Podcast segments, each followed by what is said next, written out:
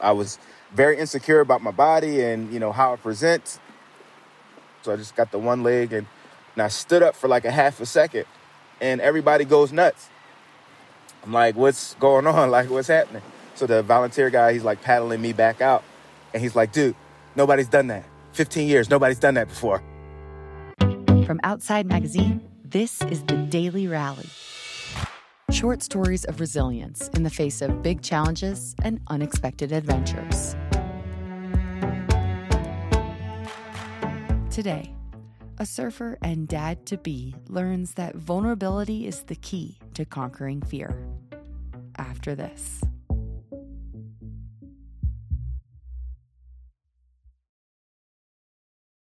My full name is Ty Duckett. I'm from uh, Philadelphia originally.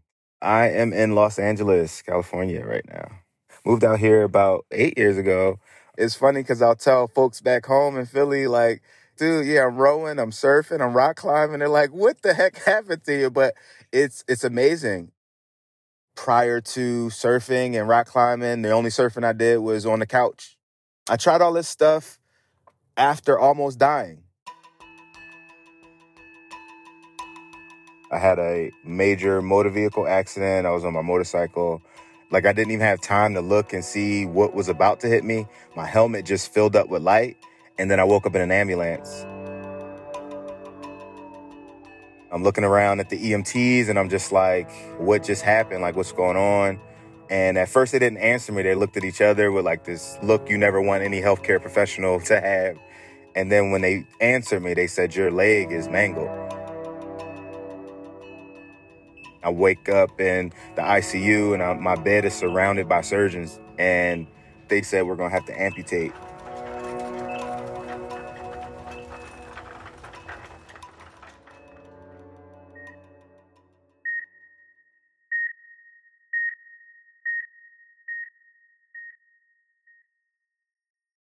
So as a motorcycle rider, my wife, she realized that I needed something to replace that, even though I couldn't ride my bike anymore. She found this organization called Life Rolls On, and we go and I go surf. That was one of my biggest fears, you know, how I would be received. And I'm somebody that lives a lot in my mind, and I'm realizing that can be a scary place if you let it be. So I surfed without my prosthetic on, so I just got the one leg, and I stood up for like a half a second, and everybody goes nuts. And the volunteers like, whoa, nobody's done that in a while. Like that was pretty cool. Didn't think anything of it. We came back, we sat down in our little area, just enjoying the beach, watching other people surf. But I just kept noticing like people kept coming up saying, Good job, good job. And I'm like, this is like hours later. And I'm like, you guys just got here. Like this this happened at like 9 a.m. Like what's what's happening? And then one lady tells me that over at the booth, my pictures are all over the place you know, it was a photographer there that caught some shots of me surfing. And I go over there, and then there's these awesome shots, and it's these professional surfers there from Hurley. And they're like, dude, this is amazing. It was the acceptance that I felt. It was the community that I felt like I just joined. It was the congratulations on something I did physical. I have so many issues physically and I have issues mentally because of my physical. So it was like, whoa, I just did this physical thing and people are literally like pat me on the back about it. I'm like, whoa, if professional surfers are like, this is pretty dope, then maybe I got something here.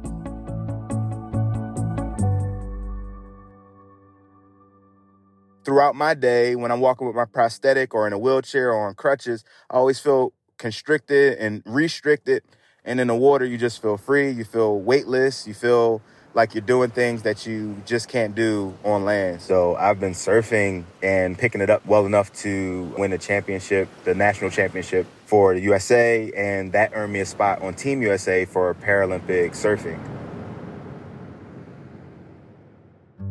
Sometimes you need to be vulnerable. I have a buddy who has an organization called Pushing for Independence. And what he does is he takes people who are disabled paddleboarding. And I just see him loading up his truck himself. I mean, he has some help, but he does a lot on his own in his wheelchair. And I know that he has a little daughter. So we had a moment where it was just me and him chatting. That's when I shared how I was nervous about becoming a dad. And he's like, dude, what are you nervous about? And that's when I let him know. It's like, well, you know, we're both disabled.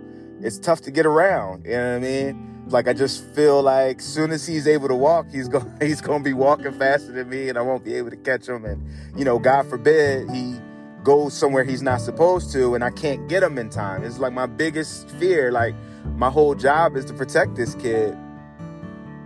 Luckily, I had this friend to be vulnerable with, and he said, "Dude, I'm in a wheelchair. You know, if my daughter goes behind the couch, I can't get her. It's just, she, she's just behind the couch." in an instant, I felt like, okay, I can do this. And it did pan out well. I took my son surfing and we caught our first wave at this place called Inkwell in Santa Monica. He grabbed onto my back and wrapped his, his arms around my neck. He was nervous too, but he trusted me and he went outside his comfort zone. And we caught a little baby wave. I cannot, absolutely cannot wait till we can paddle out together.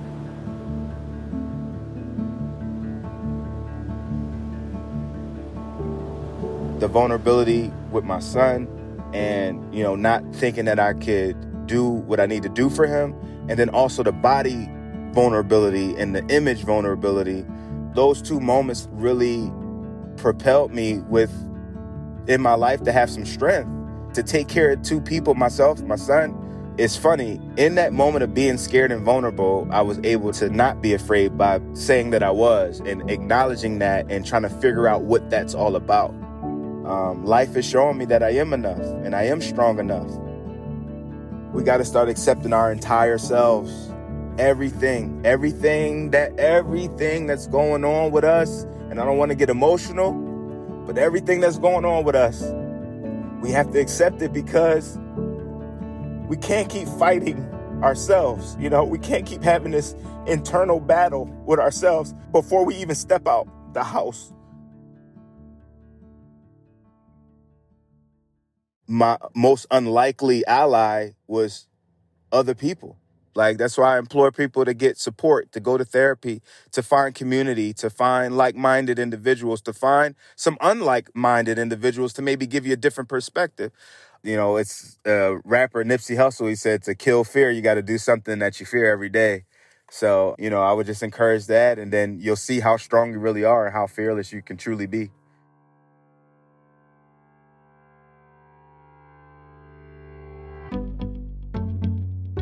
Ty Duckett is a West Philadelphia native and Los Angeles transplant. He's an adaptive rock climber, rower, and surfer. In 2021, he earned a spot on Team USA for parasurfing. You can follow him on Instagram at Ty underscore scene. That's T Y underscore S E E E N. This story was produced by Sarah Vitak.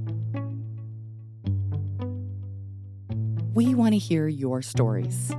Please nominate the people in your life who found a way to rally. Go to outsideonline.com slash daily rally, where you can also see photos of many of our guests. The Daily Rally was created for Outside by me, Kat Jaffee, and House of Pod. The executive producer for Outside is Michael Roberts. Additional production and script editing by Marin Larson.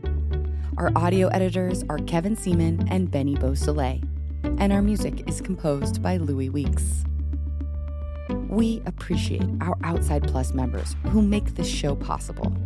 If you're not already a member, you can join us at outsideonline.com slash pod plus. Thank you for listening.